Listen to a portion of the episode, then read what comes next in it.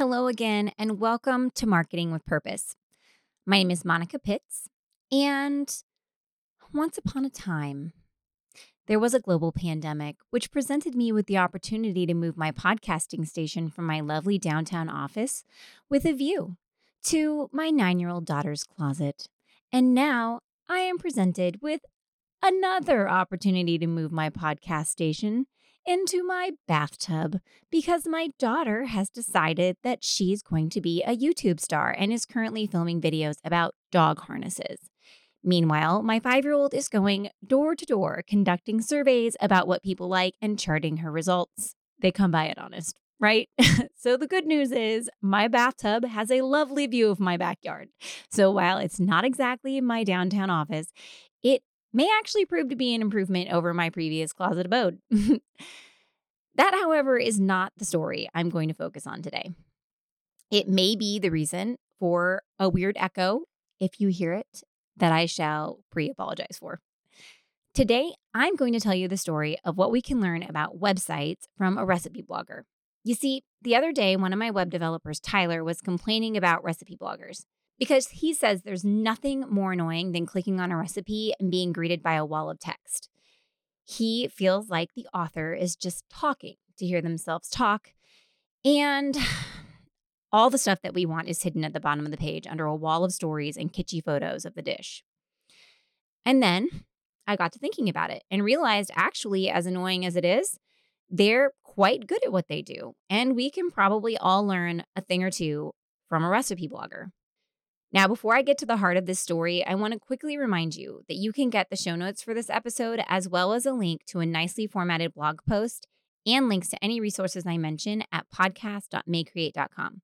And while you're there, you can check out our resources section with free downloadable goodies to help you along your way to market your business with purpose.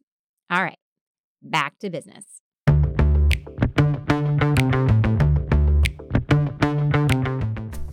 If you're a natural born marketer, you're one lucky son of a gun. If you're like most people, marketing, especially online marketing, is about as appealing as standing in a police lineup. The Mayecreate team of creatives has transformed websites and digital marketing from craptastic to fantastic since 2005. Our podcast, Marketing with Purpose, makes sense of marketing so you can make purposeful decisions instead of carrying on with the same old crap you've been doing. And now your host, Monica Pitts, founder of Mayecreate, with another episode on how to make your marketing not suck.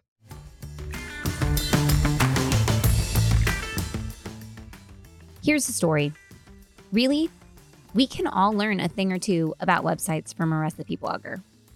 But at first, as a visitor, you probably feel like they don't care about you at all. Because you want to check out the ingredients. Like, do they sound good together? Do you have them on hand? I mean, how long is it going to take to make this darn recipe? And you're there to make a decision. You're going to gauge if you want to even bother with the dish or if you just want to move on to another option.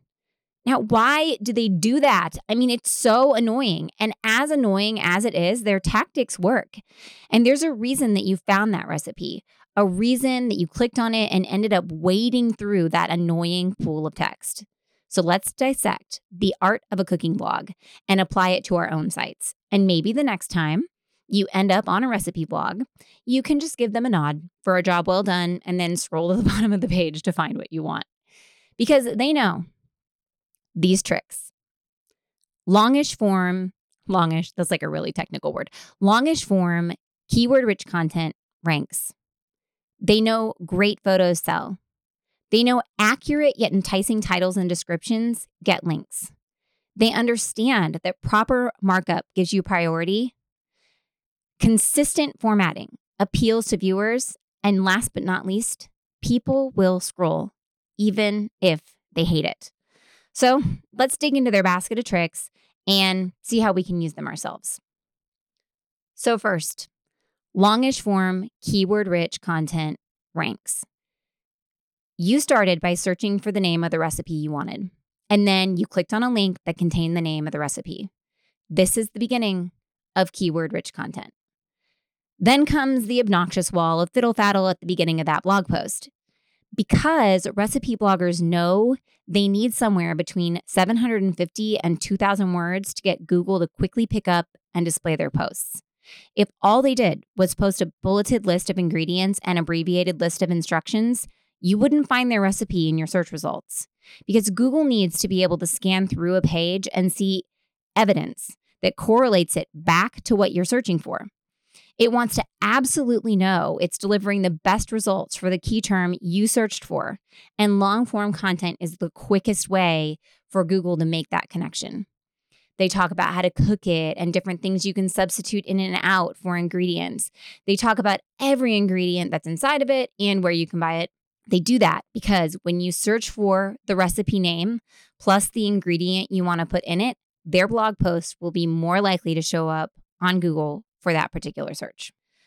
The next thing that these guys know is that great photos sell. And this is true everywhere, whether it's a pair of shoes, a parking lot, or a recipe. People make buying decisions visually as much as they do emotionally. You want the thing that looks the best. All those pictures of hot, yummy cookies broken open with chocolate dripping down the side, like, is your mouth watering?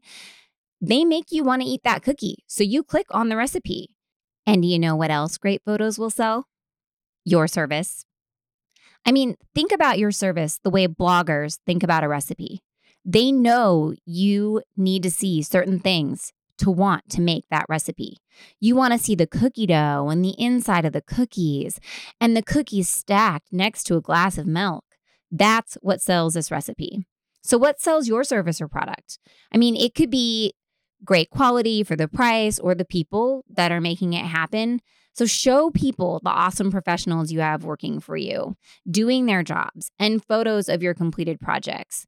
Or maybe it's the process you take people through to reduce stress and time wasted by decision makers because they choose to work with a professional who knows how to do stuff right the first time. So, show people a timeline of a project from start to finish with photos of each step along the way and tell them what to expect from each one of your steps. You can tell your story with great photos too.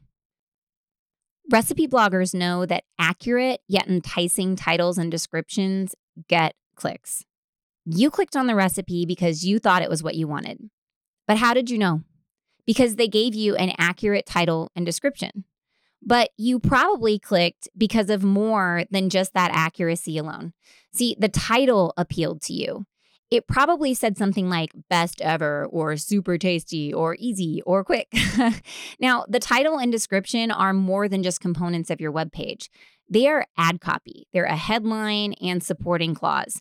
And you chose the link you clicked on because your current decision making factors included the things listed in that title. It could have been taste or time or ingredients, cooking level, any of those things.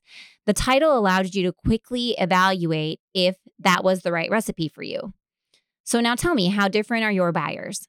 They too are faced with a wall of search results just like you were faced with when you search for that recipe. So, what are the things that make them click on the link? Think back to your competitive advantages. Think back to your audience's decision making factors. Talk about those things in your page titles and descriptions. But here's the reality though just because you craft an amazing title and description, that doesn't necessarily mean that Google will actually use them because Google takes them as a suggestion. I did that in air quotes suggestion. If your title and description don't match the content you have on the page, then Google will certainly not use them at all because they don't match. Um, but one thing's for sure it's better to give Google something to start with than forcing it to just default to making stuff up on its own. Sometimes Google's titles and descriptions are super accurate, and other times it's pulling weird stuff from the footer of your website and just like shoving it up into the description. And that is not what you want because that is not ad copy. That is gobbledygook. Sometimes even the search robot gets confused. So throw your hat in the ring at least. I mean, you can't win if you don't play. Recipe bloggers also know that proper markup gives you priority. Now, this is going to feel technical, but for many types of web content, Google prefers a particular markup to help better identify it. For example, there's a specific markup for recipes to tell Google that they are recipes. You may have content on your website that you could better identify for Google. It might be your contact information or job postings or blog posts. Ultimately, when you give Google these little tips about your content using a thing called schema markup, it can identify the content type faster and it'll be more likely to list it with priority. Similar to that recipe that you clicked on with the picture above it when you could have scrolled down to the recipes listed below it with no pictures at all. now, I'm not saying that you have to have schema markup to gain the favor of Google. I'm saying that it helps. And I mean, really, we need every edge we can get in this cookie cookie world out there. Recipe bloggers know that consistent formatting appeals to viewers. You know what all recipe blogs have in common? I mean, other than the obnoxious wall of text at the top? That's right, it has a recipe at the bottom of the page. and almost all of the posts highlight the recipe on a different color background or they put it in a box and they add a clear title above it. First, they put the ingredients and then below it are the instructions. All of the recipe blogs are formatted the same. And that's how you know to scroll to the bottom of the page to get what you want, even when you've never been there before. You know that's where the recipe is going to be. And you know when to stop scrolling because you're given a visual indicator of when the recipe starts. They all use this methodology. And you might think it's creepy. I might think it's awesome. And you can do this on your website too. For example, you already do it by leaving your navigation in the same spot all the time. And you probably have it at the top or on the side of your site where people know to look for it. Now, your services pages can be formatted similarly, and blog posts should all look the same. All your content should share similar formatting tactics same colors, same fonts, even the same image sizes at times. If you don't know how you want to format your content, then look at how other people do it. For example, if you're going to post job listings, format them like the biggest job sites out there. Look at LinkedIn and Indeed. How are they posting their job listings? What content do they share and how is it formatted?